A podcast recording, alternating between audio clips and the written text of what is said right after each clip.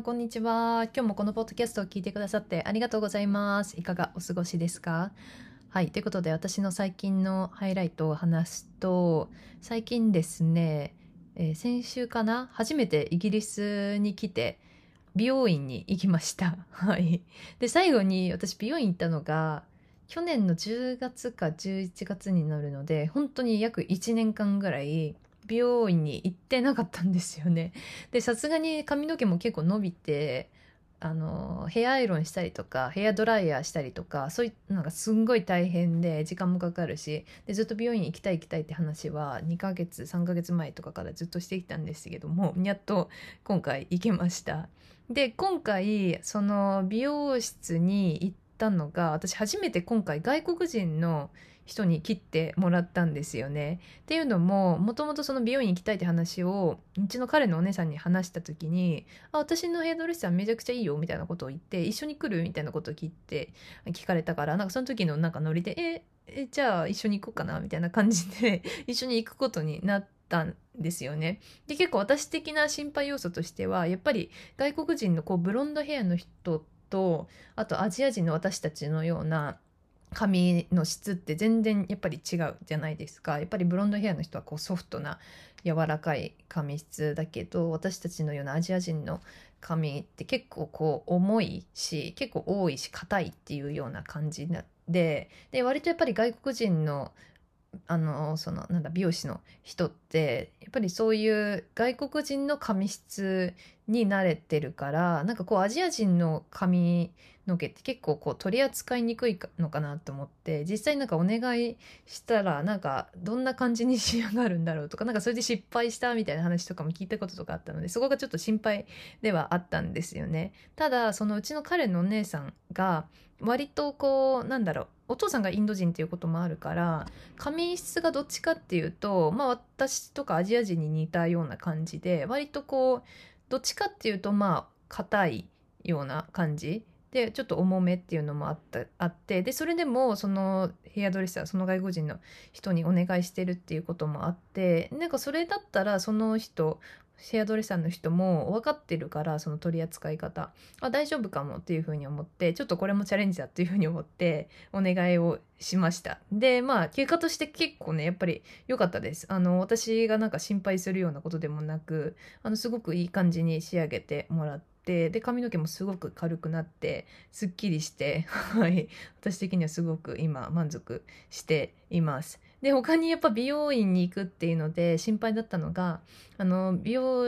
院ってやっぱりこうなんだ会話があるじゃないですか。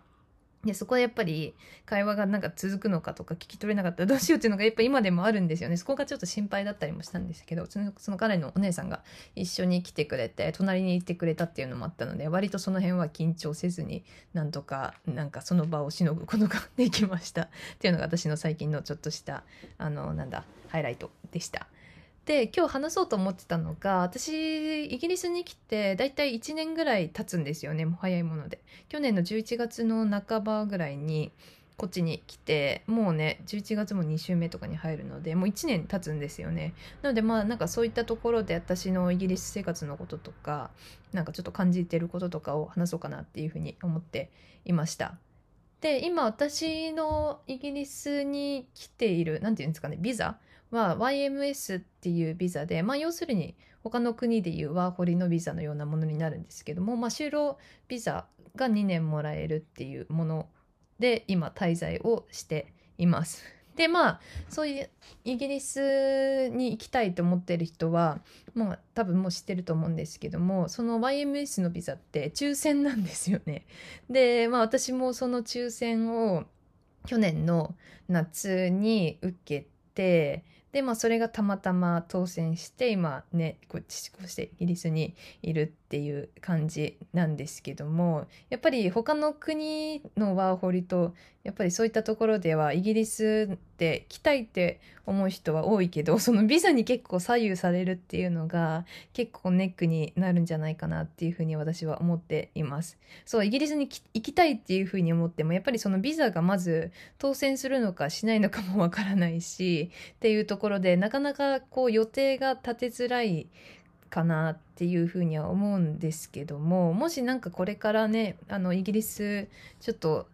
あの行きたいイギリスのその YMS のビザであのちょっと滞在を考えてる人いたら、まあ、とりあえずもうあのビザに申し込むもうそれからもう始めてもいいんじゃないかなっていうふうに思ってます。なんか結局やっぱりあのビザを取得できるのかできないのか分かんない状況でなんかがっつり計画を立ててもやっぱりそこの当選するしないってところでかなりプランが崩れると思うのでなんか別にもうとりあえずその応募だけしてその当選してからあのプランを考えるっていうのでも全然まあ間に合わないことはないのかなっていうふうに思っているのでちょっと気になる人はぜひぜひあの応募してもらいたいなっていうふうに私は思っています。で私自身は、えーと、このイギリス今4カ国目になるんですよねワーホリとして来るのは。1カ国目がオーストラリア2カ国目がニュージーランド3カ国目がカナダ。で今イギリスにいるっていう感じなんですけども、まあ、今まで行った3カ国とイギリスを比べてなんかこう違いというか私的にあイギリスいいなって思うところとしてはやっぱり私はすごくイギリスの文化がめちゃくちゃ好きなのでそのイギリス文化が味わえるっていうのが私的にはかなりもうめちゃくちゃいい何て言うんですか？イギリスに来てよかったなっていう思うポイントになっています。だからなんかこうねやっぱりパブ文化とかもすごい好きだし私は特にビールが結構好きなのであのもう本当に家から歩ける距離でパブがあってでなんかそこでちょっとローカルのビールを飲んでとかなんかそういうこうイギリス人らしい生活ができてることがなんかすごい嬉しいし今まで他の国ではちょっとできなかったことなのかなって思うのでそういった意味ですごくイギリスに来てよかったなっていうふうに今は思っています。あと私はなんかイギリス英語が結構好きで何て言うんですかねあのイギリス英語の何て言うんだろうなんか音の何て言うんですかねなんかこう話し方じゃないけどなんか私にとってはすごく聞き取りやすくてイギリス英語っていうのがすごい落ち着くじゃないけどなんかね最初は正直言うとイギリス英語好きじゃなかったんですよね。やっぱりアメリカ英語聞き慣れてたからなんか最初イギリス初めて来た時はそのイギリス英語なんかすごくなんか耳に馴染みがないというかすごく聞き取りづらくてあんまり好きじゃなかったんですけど正直言うと。今はなんかもうどっちかっていうとアメリカ英語よりもイギリス英語のの方が自分にとってはすごい聞き取りやすいしなんか聞いててこうなんか私はすごく落ち着くのでなんかそのイギリス英語に囲まれてるっていうのが私的にはすごくいいところだなっていうふうに思っています。あとやっぱ街並みですよねイギリス。もうあの何て言うんだハリー・ポッターがやっぱもともと好きっていうこともあるし本当になんかちょっとしたちっちゃいちっちゃい町に行った時とかでもなんかすごくこうイギリスの雰囲気が味わえるっていうのが本当になんかイギリスに来てよかったなっていう思うポイントであります。でなんかやっぱ他の国と比べてなんかイギリスなんかもうちょっとここがこうなればいいのにって思うところとしては やっぱり、まあ、これみんなが言うことだけど天気が悪いっていうのは結構マイナスポイントで正直あります。まあ、天気が悪いって言ってもそんなになんか耐えられる何て言うんだろうこうこう強い雨がずっと降ってるとかそういうわけじゃなくてこうしとしと弱い雨がなんかずっと長く降るっていうようなイメージでこう曇りの日が多い。っていうところでなんとなくやっぱこう気持ちが晴れないっていうところはあるのでそこはねやっぱりねもっとやっぱりイギリス天気が良かったらもっとすごい素晴らしい場所なのにというふうに思うんですけどもまあそれはそれでなんかイギリスらしさとしてなんかねよくジョークとかでも言われるようなことでもあるのでなんかそれはそれで私はいいかなっていうふうに思ってるんですけどまあちょっとなんか最初はやっぱりちょっと気分が沈みますよね 天気が悪いっていうところ、まあ、そこがちょっとなんかうんまあ、デメリットのポイントの一つではあるかなというふうに思っています。あともう一つ私的にやっぱり他の国と比べてなんでっていうふうに思うのは日本食が手に入りにくいんですよねイギリスってすっごく。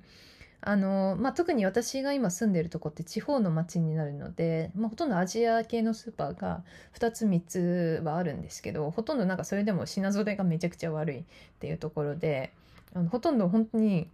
欲しいものが手に入らない っていうのが、まあ、デメリットの一つとしてはあります。やっぱり大きい町まで行けばあるにはあるんですけどそれでも他の国と比べて日本食が圧倒的に少ないです。なぜかわからないんですけどこれ他のヨーロッパの国も同じどうなんですかね？わかんないんですけどやっぱりなんかオーストラリアとかニュージーランドカナダもそうですけどほとんど日本のスーパーで手に入るようなものって売ってたんですよね。なんか本当になんだろう塩麹とかなんかそういう珍しいものでも手に入るぐらい品揃えがすごい良かったんですけどもうイギリスはもうこれなんか笑い話になっちゃうんですけど私塩コショウが見つからなくて塩コショウですよ塩コショウなんてねなんかもうベーシックなものじゃないですか多分。それがなんかイギリスはなんかソルトペッパーみたいな感じで売って別々で売ってるしなんかこう混ざったのが売ってなくってで日本のこう塩コショウってあるじゃないですかチャーハンとかに使える。あれが本当に売ってなくって。でそれをなんかもうずっと探しても本当になくって今までの国では全然簡単に手に入ったのがもう全然なくって。で結構やっぱり料理のベースとなるものだしそれがなんか本当に手に入らなくてなんかもうちょっとイラッとしたっていうのが あったりとか本当にねなんかベーシックなものしか手に入りづらいっていうのがちょっとイギリスなんでっていう思うポイントです。で私のまあ個人的な生活スタイルとして今までの、まあ、ワーホリ3カ国行ったのと今のイギリスの生活スタイルとして圧倒的に違うなっていうふうに思うのはやっぱり今までは、まあ、基本ホスピタリティ系の仕事をしてきたんですよね3カ国で、まあ、ホテルとかカフェレストラン。まあ、あとファームとかそういったところで働いてきたんですけどもイギリスではその働き方をしてないっていうところが、まあ、私の個人的な生活の仕方として全然違うなっていうふうに思っています。でまあこのポッドキャスト聞いてくださってる方は分かってると思うんですけど私今まあフリーランスのデザイナーとして働いているのでなんかそういったところで、まあ、今まではどっちかっていうとやっぱりあのはどこかで雇われて働いてたから、まあ、ある程度なんか友達がいたりとか現地の人との関わりがあったんですけどなんかイギリスに来てそれがもう全然なんかない。ほとんど、まあ、現地の人というと、まあ、うちの彼つながりの友達とか家族と関わることはあるけどなんかこう自分でなんかこう交流なんていうんですかね交友のこの輪を広げるっていうのがすごく今難しいなっていうふうに感じていてだからなんか本当に友達が正直言うとほぼいないんですよ本当にイギリス今来てからっていうのがまあなんかちょっとうん、なんかこれからもっとねなんかそういうのも広げていきたいなっていうふうには思うんですけどっていうところかなって思っています。でやっぱり生活スタイルとして違うなって思うのはやっぱ今まではどっちかっていうとバックパッカーのような形でその国に滞在をしていったからなんかやっぱり関わる人もそういうバックパッカーとか他の国の人と関わることが多かったんですけどなんか今はあのうちの彼の地元に住んでるっていうこともあるので本当になんか現地の人と関わることが多くてってなんか本当にこう現地人と同じような生活スタイルを送っているっていうのが今までの3カ国とは圧倒的に違うところなのかなっていうふうに思っています。で私的に結構なんか感覚的にその今のこのイギリスの生活になんか馴染んでるような馴染んでないようななんかなんて言うんだろうななんかそういうような今気持ちでいてなんかこうスーパーに行ったりとかなんかそういうなんか普段の生活は現地人と同じようにしているからなんとなく自分では馴染んでるような感じはするんだけどなんかこうやっぱ彼の友達のなんか集まりとかにあった時になんかやっぱり自分だけ馴染めてないような感じがする、まあ、別にそれが嫌だとかそういうことではないんですけどなんかそこがちょっとなんか不思議な今感覚で自分であるなっていうふうに思っています。なんかこれ本当になんか今回のエピソード完全になんか私の感想みたいな感じになっちゃうんですけどなんかそこがなんか今1年あの住んでみて感じるところかなって思っています。なんかこう馴染めているような馴染めていないような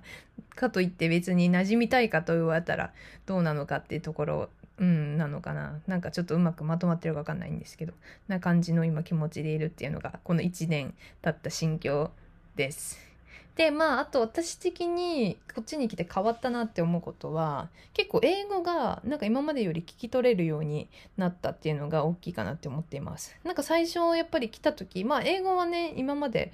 あの海外に住んでて大体はまあわかる。まあ感覚的に7割ぐらいはわかるっていうところがなんか最近割ともうちょっと8割ぐらいにちょっと成長した10%ぐらい 成長したっていうのを自分でも感じています。っていうのもなんか割と今までネットフリックスとかを英語字幕で見てなんだ英語の音声英語字幕でまあ大体は見てるよ見るようにはしてたんですけどそれでも全然なんかあの理解できないことが多かったんですよね。ただなんか今は割となんかそれが理解できるようになってきている。あとなんかポッドキャストもやっぱりこう私やっぱり今の職業からブランディングとかデザインのことについての情報を得たいと思った時にあの日本の情報ってやっぱり限られててやっぱり外国人の人がやっているポッドキャストとかを聞いた方がかなりやっぱり情報得られる情報量っていうのがかなり多いんですよね。っていうのもあってなんか割と今年に入ってからその外国人の人のポッドキャストを英語で聞くようにしてたんですけど最初本当に聞き取れなくてそれがあの80%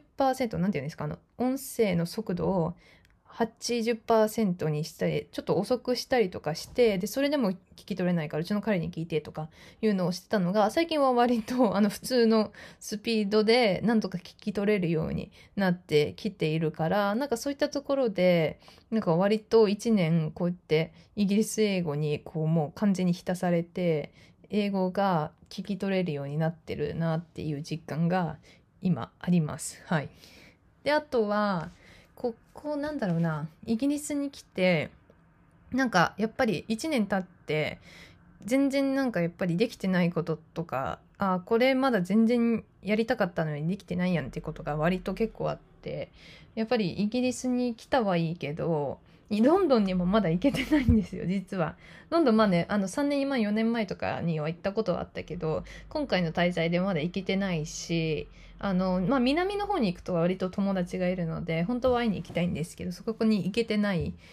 っていうのもあってっていうのもやっぱりビザが2年あるからまあ後でいいやっていう風になっちゃうんですよねっていうのもあるしなんか前のねこのポッドキャストのエピソードで話したんですけどお金がね割とねキツキツなんですよやっぱりこうやって1年ね独立してお金が割とキツキツってこともあってそれもまあ原因でいけてないっていうこともあるので、まあ、2年目はもうちょっとなんかいろんなところに行きたいって思うところに行きたいなっていうふうに思っています。はい。な感じでなんかこのエピソード完全に私のなんか日記じゃないけど 何て言うんですか。あの私のなんか感想みたいな感じになってしまったんですけどもあのちょっとポッドキャストは20分ぐらいに収めたいと思ってるので ここら辺で終わりたいと思います。すみません。なんかダラダラとこんな風に話してしまって最後まで聞いてもらってありがとうございます。はい。はい。ということで、あの、私のインスタグラムは、ナティアンダーバー BU、NATT は、NATTY アンダーバー BEU ですね。なんか番組の質問とか感想、トピックリクエストとかがあれば、あの、概要欄のところにフォームを載せてますので、そこからお願いします。ということで、今日も最後まで聞いてくださってありがとうございました。また次のエピソードでお会いしましょう。